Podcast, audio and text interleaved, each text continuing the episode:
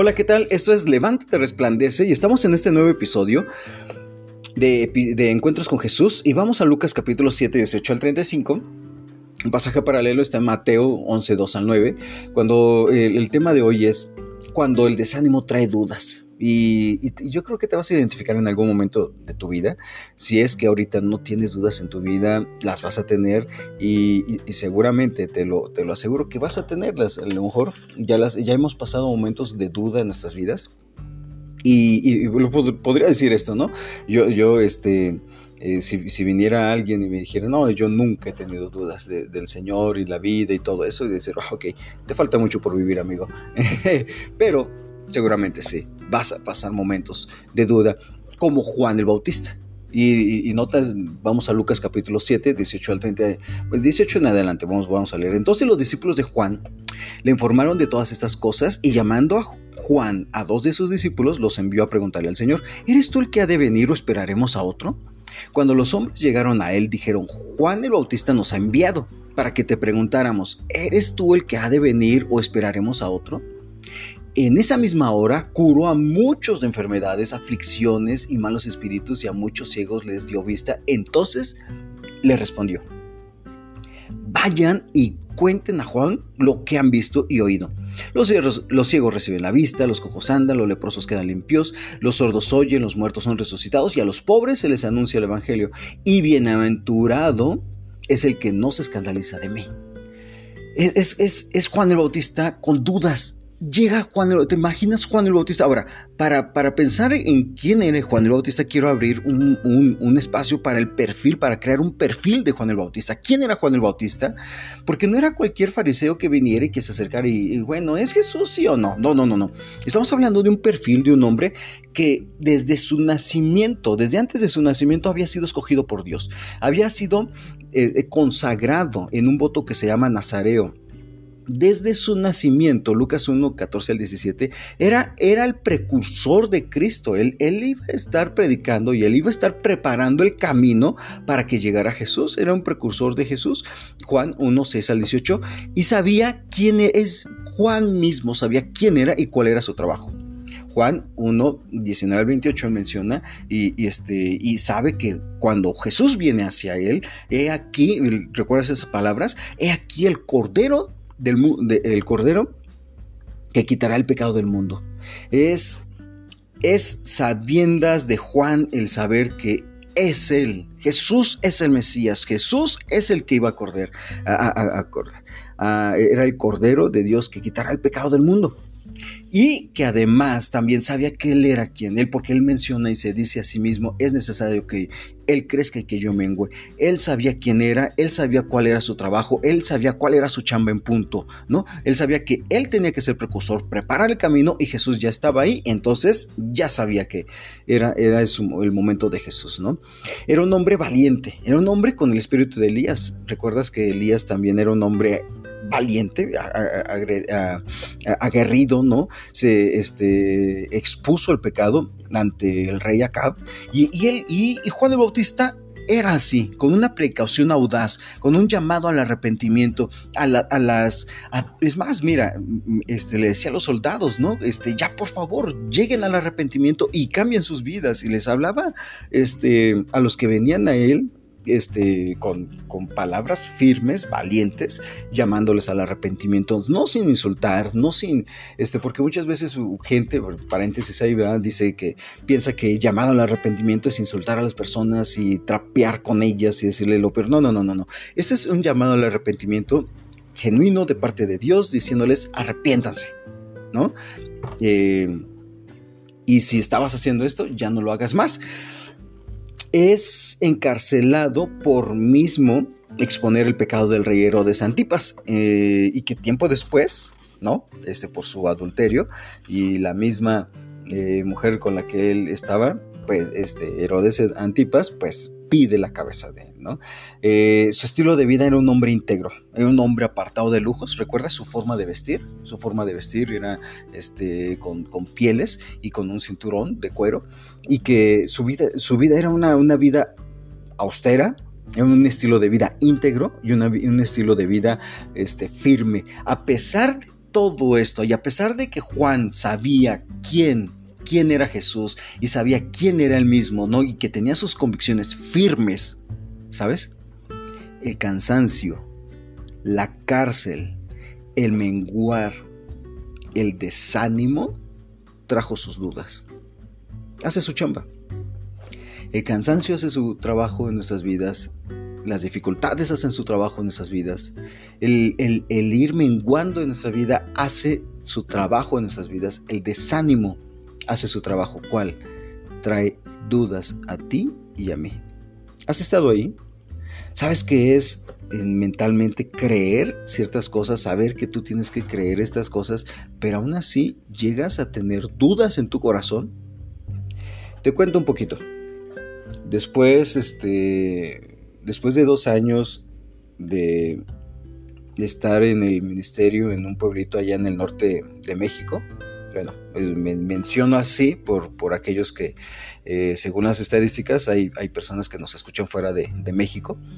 En el norte del país de México hay un estado llamado Tamaulipas. Al sur de ese estado, en la Huasteca Tamaulipeca todavía, ¿verdad? Estudiamos el seminario Ciudad Mante, Tamaulipas, y en otro municipio, Antiguo Morelos, abrimos una misión, un pueblito chiquito, ¿no? Estamos abriendo ahí, estaba abriendo una misión en un pueblito, se llamaba Plan de San Luis, y este pueblito chiquitito, no son 2 calles y nada más, no sé cuántas personas, pero evangelizamos mira, podíamos evangelizar ese pueblito, no sé, en una semana ya acabábamos persona por persona de ratos, en la tarde nada más. Y estuvimos ahí, tuvimos un ministerio hermoso y bello con niños y con jóvenes. Me lo traigo todavía en el corazón, ¿no? Y estamos hablando desde hace 18 años más o menos, y todavía lo traigo en mi corazón, ¿no? Pero no hubo mucho fruto, la verdad, es que no avanzó. Nos dirigimos a otro ejido, a otro pueblo de ahí, ¿verdad? De México Libre, México Libre se llamaba.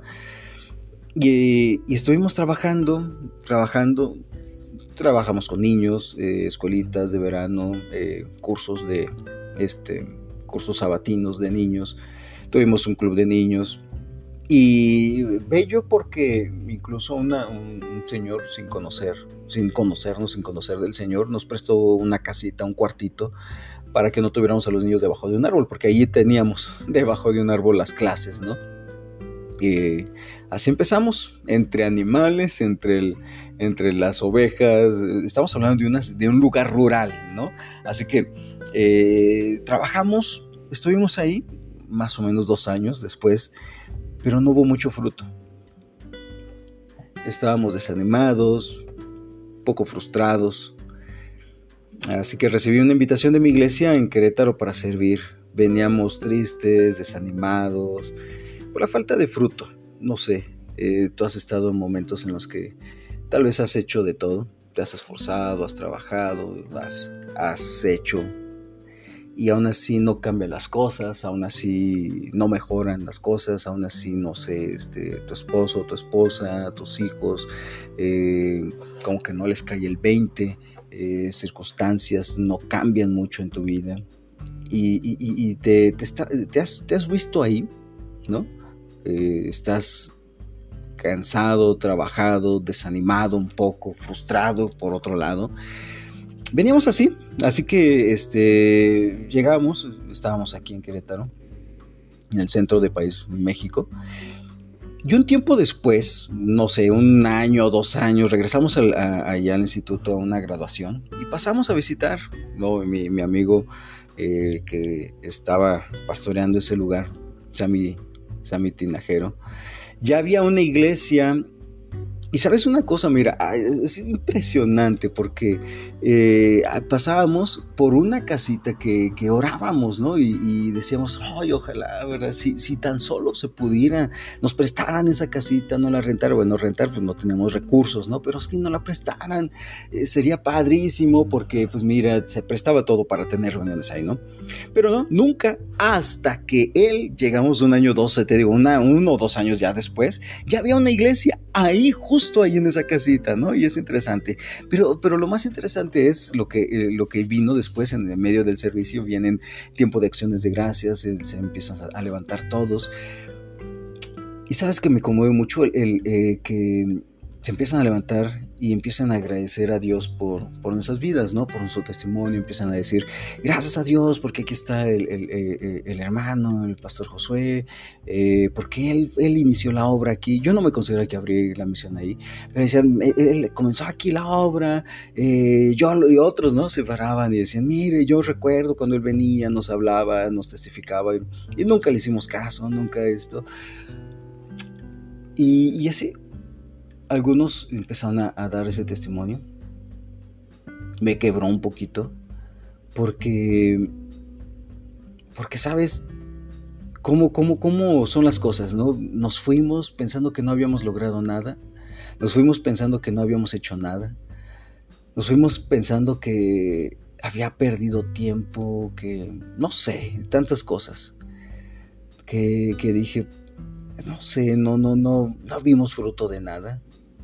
Pero 2 años después regresamos, vimos fruto, y bueno, ese pequeño reconocimiento también me alimentó esta esperanza que tengo en el Señor y que te quiero compartir. ¿Sabes? Porque habrá momentos que, como Juan el Bautista, estás en la cárcel, has estado predicando, Juan el Bautista ha estado predicando, ha habido un avivamiento, se llama al arrepentimiento, hacen fila para bautizarse, vienen. Y viene Jesús. Él sabe que solo es precursor de Jesús y lo menciona como con esa pasión, ese gozo de decir, es necesario que Él crezca y que yo mengüe, porque Él es el Cordero de Dios que quita el pecado del mundo. Él es el que estábamos esperando. Pero pasa un poco de tiempo, lo meten a la cárcel. Y la idea que seguramente no es tal cual de Juan el Bautista, pero la idea del judío era de ese Mesías que llegara con vara de hierro, los librara de los romanos en ese momento, ¿no? Que tal vez les levantara en armas y que con poder pudiera derribar el imperio romano, y ahora sí serían una nación floreciente, serían una nación como en los tiempos de David, de Salomón, que con todo su esplendor y gloria, ¿no? Y es Jesús hablando de amor, hablando de gracia, hablando de misericordia. Y es Jesús rompiendo, sí, con esquemas de tradiciones de los fariseos que cuidaban y celaban así celosamente sus tradiciones. Juan Bautista negándose del alimento, porque él y sus discípulos solían ayunar, algo que se le reclamó a Jesús, ¿recuerdas? Porque decían, oye, los discípulos de Juan ayunan y ustedes, o sea, a Juan el Bautista le criticaban por no comer, y estos de tragones, ¿no? Le decían, oye, y ustedes se la pasan comiendo, o sea, de fiestas en fiestas, con publicanos, con pecadores, con rameras, qué rollo, ¿no? Pero Juan el Bautista, en medio de la cárcel, en medio de esa sin esperanza de ya no voy a salir de la cárcel, es decir, empieza la duda, ¿no? Empieza el corazón a maquinar, es decir, ¿será que sí es cierto? ¿Será que sí Jesús? ¿Será el que estábamos esperando? ¿No me habré equivocado? ¿No habré hecho todo esto en vano? ¿Y te preguntas esto? ¿No habré hecho todo esto en vano? ¿No me habré equivocado? ¿Qué está pasando? ¿Qué está pasando si estoy perdiendo el tiempo? no sé, tantas dudas que pueden venir a tu corazón. Y entonces aquí es donde quiero hablar la esperanza que podemos encontrar y que encontré y que quiero compartir, ¿no? Jesús responde a nuestras dudas con gracia. Esto es maravilloso porque no responde como nosotros lo haríamos, como yo lo haría, ¿no? Con reclamo, con ironía, como lo haríamos tú y yo. Nosotros viene alguien que nos ha apoyado, nos ha animado y luego de repente nos viene con dudas y ¿sabes una cosa? A lo mejor en mi temperamento, no sé, ¿verdad? Yo hubiera respondido a Jesús, no manches, primo, ¿no? Hasta como para meme, ¿no? No manches, primo, ¿qué rollo contigo? Jesús, hablamos, o sea, recuerda que eran primos, ¿no? Dice, oye, tú me diste tu lugar, tú sabías quién era yo, tú sabías todo esto, y ahora me vienes con preguntas tontas, con preguntas necias de que sí soy yo o no. ¿Sabes una cosa? Jesús no responde así. No responde con ay, te pasas, o sea, ¿cuántas veces te tengo que estar repitiendo lo mismo una y otra vez? ¿Qué hay en tu cabeza, Juan? ¿Qué hay en tu cabeza, papá? ¿Que no entiendes? ¿Que no captas? ¿Eh? No, Jesús no hace. Pudo haberlo hecho, tenía la autoridad para hacerlo, pero no lo hace. Y no lo hace con Juan el Bautista, no lo hace contigo y conmigo. Y Juan el Bautista, estamos hablando de no es cualquier persona para que pudiera llegar a dudar. Y sabes una cosa, yo puedo pensar, si le pasó a Juan el Bautista con tanta convicción, un hombre con tanta convicción, un hombre con tanta firmeza, con tanta valentía, con tanto gallardía, con tanto valor, ¿qué no me espera a mí, no? Y Jesús responde de una manera magistral, versículo 21. En esa misma hora, curó a muchos de enfermedades, aflicciones, malos espíritus y a muchos ciegos les dio vista. Y entonces le responde, vayan y le digan a Juan el Bautista que está bien menso, ¿no? Que está bien tarado, por favor. No dice eso, ¿no? Dice, vayan y cuenten a Juan lo que han visto y oído. Los ciegos reciben la vista, los cojos andan, los leprosos quedan limpios, los sordos oyen, los muertos son resucitados y a los pobres se les anuncia el evangelio. Bienaventurado, es el que no se escandaliza de mí. ¿Sabes una cosa? Y estas palabras están basadas en Isaías, algo que muy probablemente Juan el Bautista le iba a caer el 20. Isaías 35, 4 al 6. Estas palabras de Jesús venían de una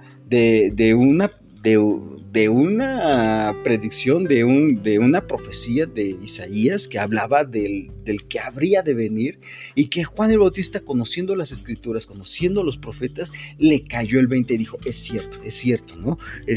Juan menciona Isaías 35, 4 al 6, dice, digan a los de corazón tímido,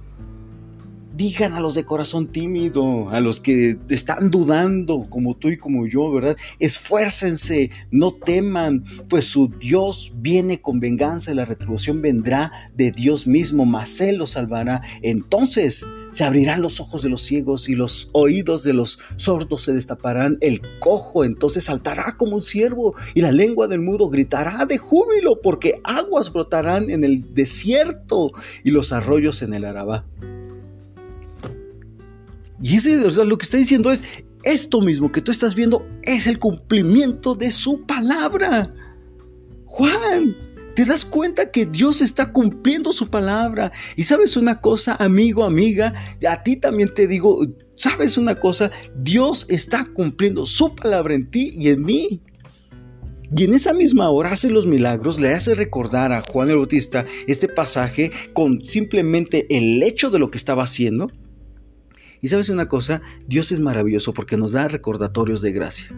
Yo quiero pensar, esta pequeña historia, a veces la menciono, la recuerdo con ese corazón, a veces sí me quiebra, ¿no? Porque es un recordatorio de gracia para mí. Lo que hacemos no es en vano, nada de lo que hacemos es en vano. Y este recordatorio de gracia está basado en Hebreos capítulo 6, versículos 9 al 11, cuando dice, pero cuando ustedes, amados, aunque hablemos de esta manera, estamos persuadidos de las cosas que son mejores y que pertenecen a la salvación, porque Dios no es injusto como para olvidarse de la obra de ustedes y del amor que han mostrado hacia su nombre, habiendo servido y sirviendo aún a los santos, Pero deseamos que cada uno de ustedes muestre la misma solicitud hasta el fin para alcanzar la plena seguridad de la esperanza, a fin de que no sean perezosos sino imitadores de los que mediante la fe y la paciencia heredan las promesas. ¿Sabes una cosa? Y este es un llamado a esto, a recordar la gracia de Dios en nuestras vidas en tiempos pasados. Y Dios está diciendo que Dios no es injusto para olvidarse de la obra de ustedes y del amor que han mostrado hacia su nombre, habiendo servido y sirviéndoles aún. ¿Sabes? Dios no es injusto, tú y yo sí lo somos, tú y yo somos muy ingratos, tú y yo muchas veces no le damos el reconocimiento a las personas que le deberíamos de dar reconocimiento, tú y yo muchas veces no agradecemos de lo que hemos cosechado. Es más, tú y yo hemos cosechado cosas que han hecho otros, hemos cosechado de terceros, hemos cosechado de labor, del sudor, de la sangre de otros que en el pasado han sembrado con lágrimas, y tú y yo solo llegamos a cosechar, ¿sabes? Aún así, Dios no es injusto para olvidarse de la obra tuya y mía, y lo que hacemos para el Señor, y que quede esto también punto claro, ¿no? Porque podemos pensar, bueno, sí, es que yo no estoy sirviendo, no soy pastor, yo no soy misionero, todo lo que tú y yo hacemos en casa, a veces las cosas más piadosas que podemos hacer, y dentro de todas estas...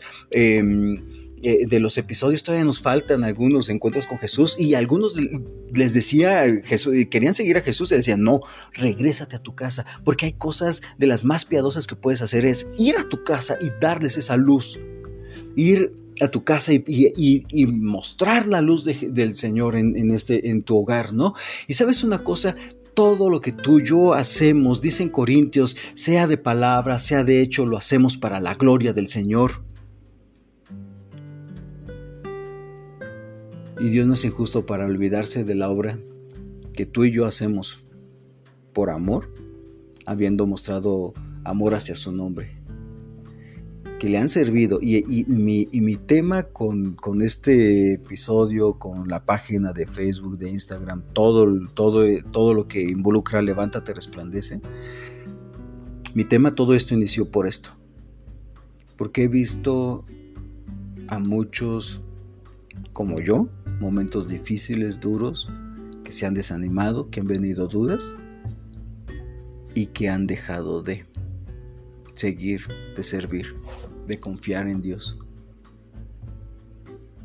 y que no se han podido levantar ni resplandecer, y que se han quedado en las dudas, que se han quedado en el dolor, en la autocomiseración, que se han quedado en la comodidad, que se han quedado en ese punto de ¿para qué? ¿Para qué sigo? ¿No? Y luego dice el versículo 11, pero deseamos que cada uno de ustedes muestre la misma solicitud hasta el fin, para alcanzar la plena seguridad de la esperanza, a fin de que no seamos perezosos, no seas perezosos, sino imitadores de los que mediante la fe y la paciencia heredan las promesas. Dios nos da recordatorios de gracia. ¿Cuál es tu recordatorio de gracia? Me gustaría que si ahorita recuerdas, lo pudieras escribir, desarrollarlo y tenerlo como un recordatorio de gracia. Cuando hoy vienen estas dudas, porque vendrán dudas, vienen también estos recordatorios de gracia. Y si me lo quieres compartir, yo gustoso, ¿sí? Yo gustoso. Si a lo mejor en algún momento hiciéramos hasta un episodio de puros recordatorios de gracia, sería genial, sería padrísimo, ¿no? Sería bueno. Pero bueno, nos da recordatorios de gracia. Y entonces, ¿Jesús qué hace? No solo responde con gracia, sino que también afirma la vida después de la duda. ¿Saben qué pasa? Versículo 24, se van sus discípulos de Juan el Bautista después de preguntar, y regresan, y Jesús no va y dice, ¿oyeron? Un par de mensos, ¿verdad? Vienen y me vienen a juzgar, me vienen a examinar si yo soy o no soy. No, Jesús no hace eso. Versículo 24, cuando los mensajeros de Juan se fueron, Jesús comenzó a hablar a las multitudes acerca de Juan, a espaldas de Juan, no, habló acerca de Juan, diciendo, ¿qué cosa? ¿Qué salieron a ver al desierto? ¿Una caña sacudida por el viento? Pero, ¿qué salieron a ver? ¿Un hombre vestido con ropas finas? Jesús les está diciendo, ¿qué salieron a ver? ¿Un junior? ¿Un hijo de papi que no se quería ensuciar las manos? No, miren lo que visten con esplendor y viven, están en deleites, están en los palacios de los reyes. Pero, ¿qué salieron a ver? ¿Un profeta? Sí, les digo, y uno que más que un profeta, este es de aquel que está escrito: he aquí yo envío mi mensajero delante de ti, que preparará tu camino delante de ti. Les digo que de entre los nacidos de la mujer no hay nadie mayor que Juan. Sin embargo, el más pequeño en el reino de los cielos es mayor que él. Al oír esto, todo el pueblo y los recaudadores de impuestos reconocieron la justicia de Dios y fueron bautizados con el bautismo de Juan.